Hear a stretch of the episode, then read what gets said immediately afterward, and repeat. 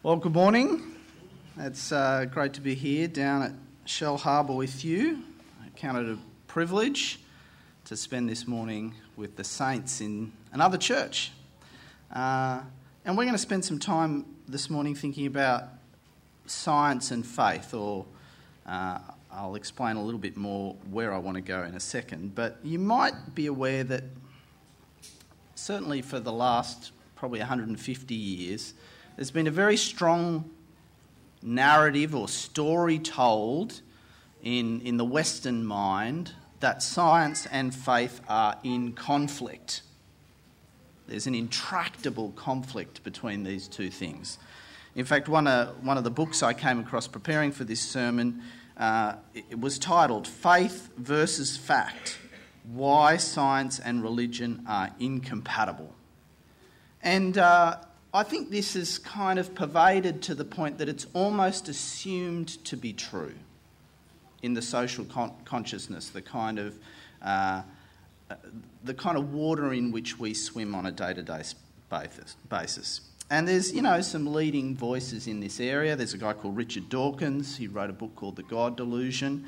And he says, you know, kind of provocative things like this. You've got to chuckle. Faith is one of the world's great evils comparable to the smallpox virus but harder to eradicate.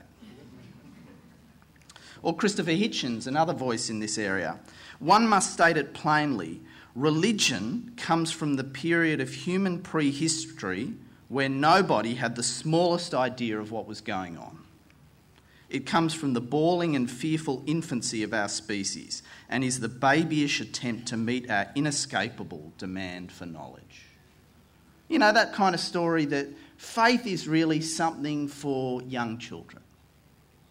But when you come to terms with reality, you grow up and you see things as they really are. So that, you know, puts some questions to us this morning. Are science and faith in conflict? Can they be reconciled? And how might this be relevant to Christianity? I'm hoping that we'll get behind some of those questions this morning. I'll give you some introductory thoughts because this is a big topic, right? Yeah, we're not going to cover everything, thank goodness, because you've got about 25 minutes of attention, I think. Um, but I hope what we'll say will be helpful and maybe a little bit challenging. Let's pray. God our Father, give us empty hands and open ears that we might receive from your word. And give us open hearts, Father, that we might be compelled and challenged by your Son, Jesus. I pray, Heavenly Father, that you'll speak through me this morning clearly, truthfully, and with power for the sake of your people and your glory. Amen.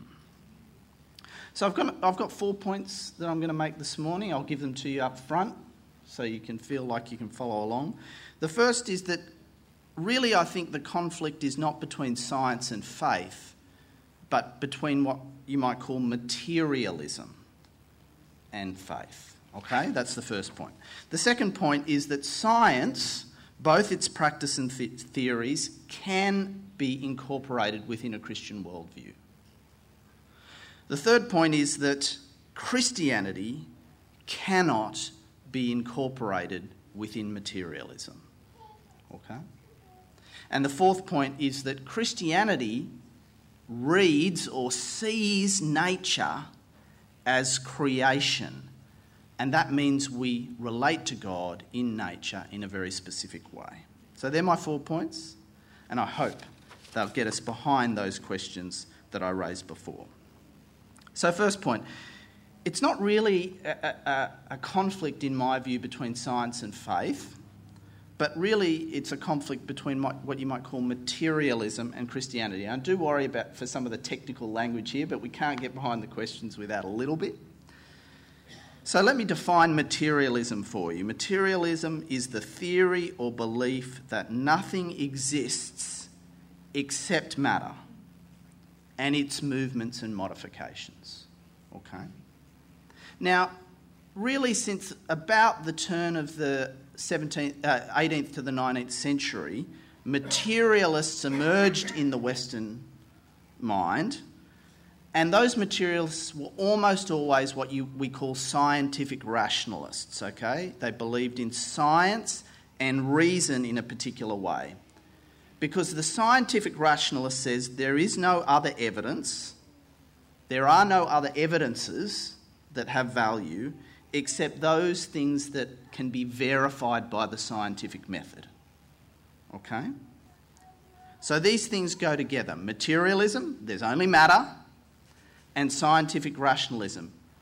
You can only really understand or believe things that can be verified by the scientific method. And you'll remember the scientific method somewhere back in high school, I hope. Observation, hypothesis, experiment, verification, and the circle goes round. And if observations and hypotheses are repeated sufficient times, you can form a theory.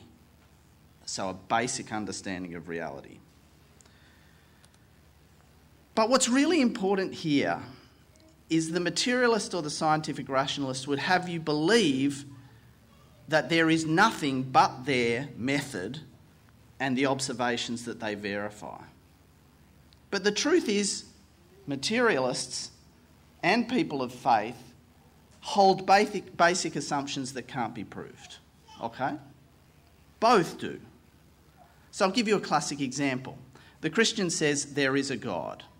Now, I really don't want to disappoint any of you Christians in the room, but the truth is there's no way to verify that empirically by the scientific method, right? You just can't prove that there's a God. But what's often not stated by the materialist is the actual reverse is true too. You cannot prove that there isn't a God using the scientific method. Okay, so isn't that interesting? Two worldviews, but both have to have some sort of assumption that can't itself be proven. All right, now the materialist would have you not believe that, but it's true. And Christopher Hitchens, you know, one of these scientific rationalists, interestingly said that which can be asserted without evidence can be dismissed without evidence. Now, he was saying, Oh, you, you people of faith who believe in God, there's no evidence, so I can dismiss you. But what he didn't realise is the corollary is true. He can't prove there is no God, so we can dismiss his view on that without evidence as well. Now, when it comes to materialism, what's very interesting is nobody or very few people actually live as if matter is all that there is. Okay? Most of the people you interact with and yourself on a daily basis believe things on trust. You haven't verified them by the scientific method, you just believe them on trust. You assume things to be true that can't be proven. Maybe even things like the love of your family members for you. You've got evidences, but can you prove it? Can you really access the deep recesses of their minds and do some sort of experiment? We don't live like that. And further, we all need certain things to live that cannot be explored satisfactorily by scientific rationalism. For example, truth, beauty, justice, and love. Put those four things to you. We all need to think in terms of truth.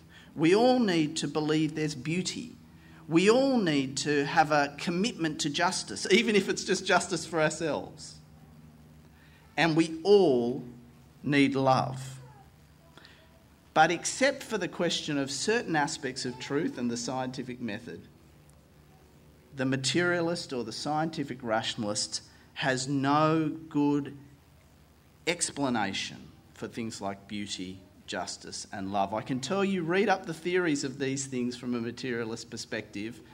Number one, you'll go to sleep pretty quickly. And number two, you will find that actually the meaning of those words is very quickly stripped away. For example, Dawkins said this much as we might wish to believe otherwise, universal love and the welfare of the species, I would put it to you, you need to believe in love and the welfare of our species. As concepts, they simply make no evolutionary sense, Dawkins said.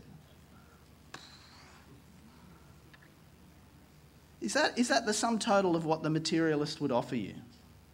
Love, the welfare of species, our need for justice, well, they don't make evolutionary sense. Wow, that's pretty devastating, actually. And I'll put it to you that none of us actually live that way. For those who I wanted to give some resources here today, maybe for you to follow up if you're interested. For those who are interested, there's a great podcast called Questioning Christianity, a podcast series. A, a, a minister from New York City called Tim Keller, who's done, it's very short, available on Spotify, available on Apple, whatever your podcast provider is. Look it up, Questioning Christianity, even just the first episode on evidence and proof. Something to follow up from there. So that's the first point. It's not really science versus faith, it's really materialism versus faith. The second point science, its practice and theories can be incorporated within a Christian worldview. A great example of this is a chap called Francis Collins. You might have come across him. He wrote a book, another resource if you're interested, called The Language of God A Scientist Presents Evidence for Belief. Francis Collins was the head of something called the National Institutes of Health in the US, essentially the US's biggest research organisation. He was the head of what was called the Human Genome Project that sequenced the human genome in the came out in the early 2000s. And Francis Collins, who is an eminent scientist, said this The God of the Bible is also the God of the genome. He can be worshipped in the cathedral or in the laboratory. You see, science's domain is to explore nature, he said. God's domain is the spiritual world, a realm not possible to explore with the tools and language of science. It must be examined with the heart, the mind, and the soul and we can embrace both realms. Now, this kind of conceptualization that there's a realm of science and there's a realm of other things, Collins calls them the spiritual realm, the heart, the mind, and the soul.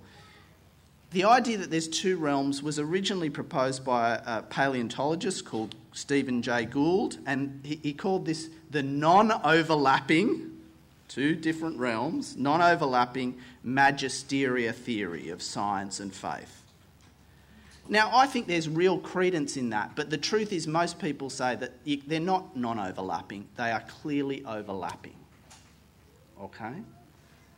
The realm amenable to scientific method and the realm of things like the soul, the mind, the spiritual realm, they are different, but they clearly overlap. And so that brings me to the third point today, and really, I think the most important point to make, which is that Christianity cannot be incorporated within a materialist worldview. Right? The previous point is that science can be incorporated within a Christian worldview, but the reverse is not true. Materialism, Christianity cannot be incorporated within materialism. And that's what brings us to the passage that was read second this morning, 1 Corinthians 15. And what this passage says is that the bodily resurrection of Jesus is a non negotiable Christian belief. Look at verse 17 of 1 Corinthians 15. If Christ has not been raised, now, we can't get behind that word raised or resurrection in this text, but it absolutely means bodily resurrection, not some sort of idea or spirit thing. If Christ has not been raised, your faith, the Christian faith, is futile. You're dead in your sins. The resurrection of Jesus is the belief that he lived like you and I he died like you and I will die. But he went through the other side into a completely different kind of physical existence. Okay? That's what. Now, that by definition is what we would call metaphysical or supernatural. It's beyond materialism. And it is absolutely the ground on which we stand. Read verse 14. If Christ had not been raised, then our preaching is a waste of time. and your faith is a waste of time too. Okay? So there may be a spectrum of belief amongst Christians on all sorts of other issues of science, okay? There might be a spectrum of belief. I'm open to quite a lot of them. But on this, there is no alternative. The resurrection is a non negotiable Christian belief, and the resurrection requires some commitment to the metaphysical or the supernatural now, it's interesting, and I, I think this is really interesting. In 1 Corinthians 15, verses 12 to 19, Paul, a pre scientific method kind of thinker, actually posed the question in a fundamentally scientific format, right? You might say that the hypothesis of modern materialists is that Jesus couldn't have been raised because resurrection never happens. Now, go back to high school, right? If your hypothesis is resurrection never happens, in order to design an experiment, you need to state a null hypothesis. Does anyone remember that from high school? People are nodding, and other people, oh, I don't remember. anyway, if your hypothesis is resurrection never happens, the null hypothesis could be phrased like this No one has ever been raised from the dead. Okay? Resurrection never happens. That might be the materialist perspective. The null hypothesis is no one has ever been raised from the dead. So the experiment becomes can you show that somebody has at one point in time been raised from the dead? Is that that's the experiment really? And the Christian contention is no, nobody else has ever been resurrected. We take that right? Ancient people weren't stupid in the same way that you're not stupid. You've never seen somebody raised from the dead. Ancient people had never seen somebody raised from the dead. But if you can show that one person has been resurrected, then all of reality explodes open. And how we think about the world must be transformed. Now, we don't have time today to sort of go through the evidences for Jesus' resurrection, but I can really witness to you that they are compelling, they are profound. And a couple of weeks leading up to Easter, if you've never explored them, you might want to get a very short book by a guy called Lee Strobel, The Case for Easter, right? It's just a short little book. In fact, John will buy you a copy if you go and talk to him. right? At the, he'll say, I want a copy, John. I'm, well, I'll, I'll text, I'll sort of transfer him the money afterwards, but just to be fair. But yeah, if you want to explore that, you might do. Because if only one person has been raised, then whatever you think about the rest of life and the world suddenly explodes open in a different way. So, first point it's not really science versus faith, but materialism versus faith. The second point science, its practices and theories can thoroughly be incorporated within a Christian worldview. Many, many, many Christian scientists are doing this every day. Third point Christianity cannot be incorporated within materialism. And there's one event that can transform how you see reality, and it's the resurrection of Jesus. And the fourth point that arises from that commitment to believe in reality is something that is mediated to us through the resurrection of Jesus is that Christianity reads or sees nature around us in a very specific way. And that's where we turn to Psalm 65. because this is a psalm that really exemplifies the way in which Christianity reads nature as creation. Effectively, you can see in verse 5 it is the awesome deeds of God that the psalmist is singing a song of praise about. Now, before verse 5, those awesome deeds have to do with the forgiveness of sin. Right? Maybe you're here today, you've come into church, you think to yourself, I don't believe all of this stuff. Well, one of the offers of the Christian faith that is held out to you is there's nothing you can have done in life that is so bad that God doesn't love you more. Right? I wish I could talk about that some more this morning, but that's verses 1, you know, verses 1 to 4 is all about that. God will forgive whatever you've done. He's made provision for that. But from verse 5 on, the psalmist explodes into a song of praise about God's awesome and righteous deeds that are substantially to do with the natural world. Because the Christian faith says nature is created. All that we see in the natural world is made by God and it's ruled over by God. And more than that, in Psalm 65, it says, because of those things, nature is created and ruled over by God, there is correspondence between what we see around us in the natural world and the person of God. Now, we can't really dig into this very much, but look, just look at verse 6 and 7 with me. Effectively, this says that when we see these great and mighty things in nature, we can reflect on the power of God. And what does that give us? It gives us reassurance in living our lives. There is a powerful God.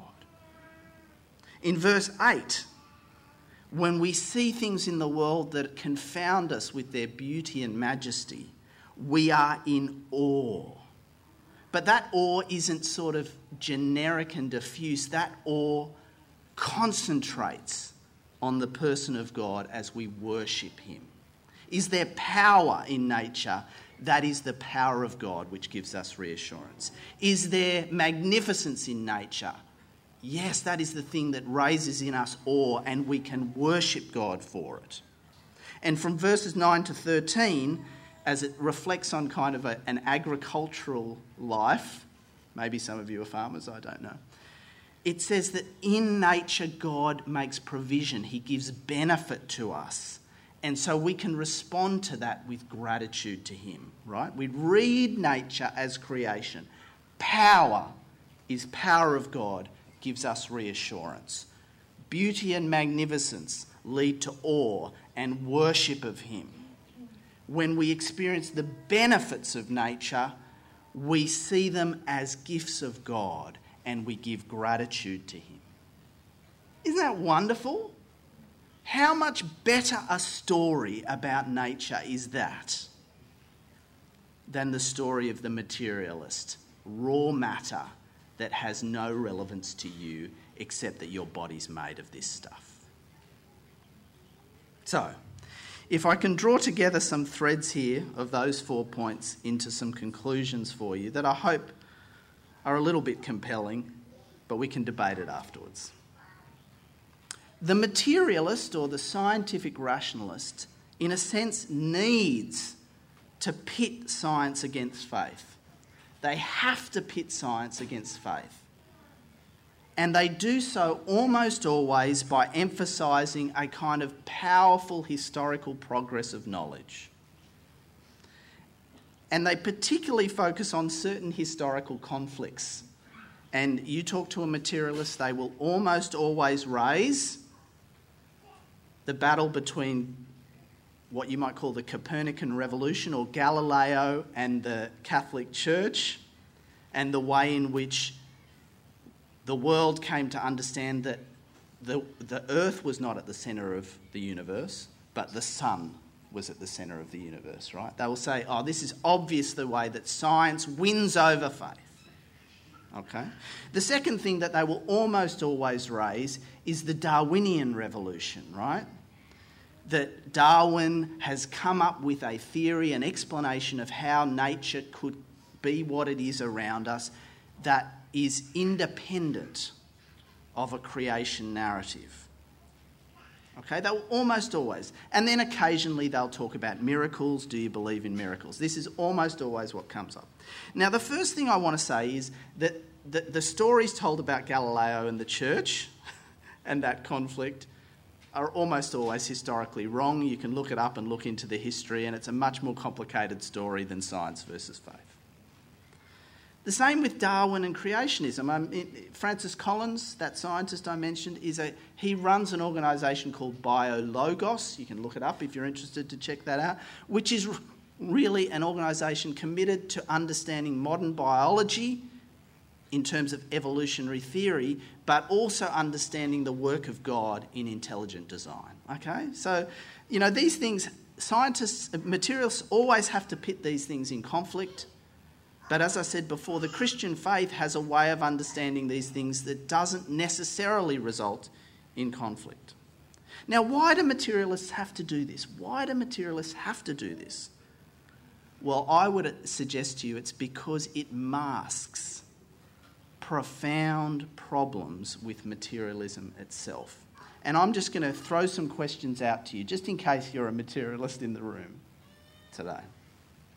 There are major questions that materialism just struggles to answer, like where does matter come from? If all you believe is in matter, where did it come from? Very difficult question to answer.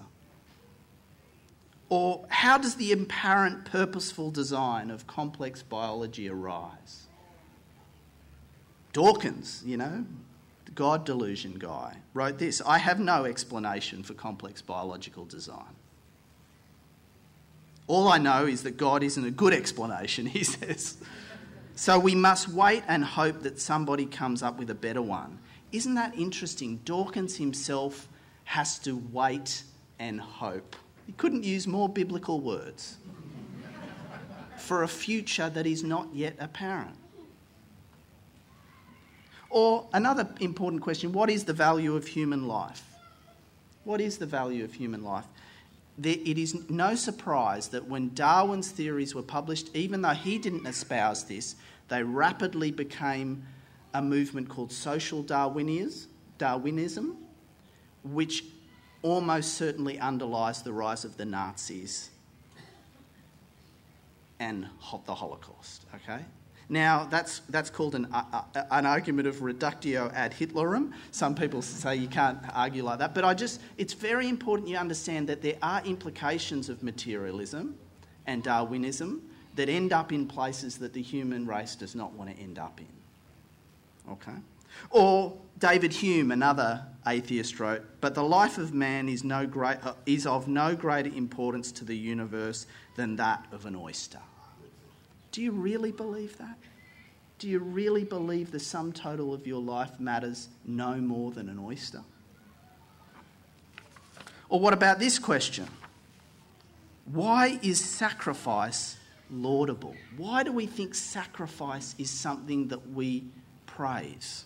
If you're a, you know, dyed in the wool parochial Australian, why do we even think about Gallipoli? Why do we think that that matters? The materialist really struggles. There's nothing to say, there's nothing substantial to say. Or a final important question that you might that I would put to you is what hope is there when suffering comes? What hope is there when suffering comes? Dawkins again. Nature is not cruel. Nature is just pitilessly indifferent one of the hardest lessons for humans to learn. We cannot admit that things might be neither good nor evil, neither cruel nor kind, but simply callous, callously indifferent to all suffering, lacking in all purpose. I dare you to walk into a hospital room with a dying relative and suggest that that offers any meaning, any significance, any power. So, should we take science seriously? Oh, yes, we should take science seriously. I'm a scientist myself. Science offers a powerful method, a critical approach to living in this world that can yield enormous benefits to us. Okay? I don't want to get into a vaccine, no vaccine debate, but you know, if we didn't have COVID vaccines, you wouldn't be in church today. Okay? And that's the work of science, right? So, glib or superficial or dismissive responses to science from Christians are usually unhelpful, okay? They're usually unhelpful. But at the same time, I want to say to you science is limited, science is always provisional, it's always open to revision. So, putting too much weight on science to the extent that you might become a materialist is also incredibly unhelpful. Francis Collins again. Will we turn our backs on science because it's a perceived threat to God? Or will we turn our backs on faith, concluding that science has rendered the spiritual life no longer necessary? Both these choices are profoundly dangerous and deny truth, Collins writes. Both will diminish the nobility of humankind, and both are unnecessary. And back to the quote I said earlier, but it's a good one to remember. The God of the Bible is also the God of the genome. He can be worshipped in the cathedral or in the laboratory. His creation is majestic, awesome, intricate, and beautiful, and it cannot be at war with itself. So let's take science seriously, but let's not put too much weight on science. And what I would suggest to you this morning is that Christianity offers a profound and comp- compelling worldview. And it explains our human experiences. It explains why we find awe and joy in nature, as if it's been created the beauty which defies materialism, the beauty in sunrises or the surf. I'm kind of hoping to hit the beach maybe this afternoon. Sunrise or the surf, or in mountains or the rainforest, or in butterflies or birds. You see, the, the, the correspondence we see that we experience as awe and joy really accords with what nature actually is, which is God's creation. But more than that, Christianity offers a profound and compelling worldview because it accords meaning to life and relationships. And that meaning in life and relationships is also what accords with our experience. Our experience of the kind of centrality of love. That we mourn when we see human suffering. That we get angry when we see evil and we want justice. That when we see sacrifice, particularly self sacrifice, we think that is a life well lived. And when we see people who are in need, we are compelled in empathy for their vulnerability. All of those experiences simply accord with the fact that we are made, we are created in the image of God. So, science, is it against faith? Is there an intractable conflict? I don't think so. Does Christianity say something about the world that is better than science alone? Absolutely. Absolutely. Can you be a Christian and a scientist? Well, I hope so, for my sake. And will you believe in the God of truth, beauty, justice, and love? Well, I hope that you will. Let me pray for us. Heavenly Father, we ask this morning for your grace and kindness in each of our lives that we might see your work in creation. We might find joy in the resurrection of Jesus. And that we might look to serve you in truth, beauty, justice, and love for Jesus' sake. Amen.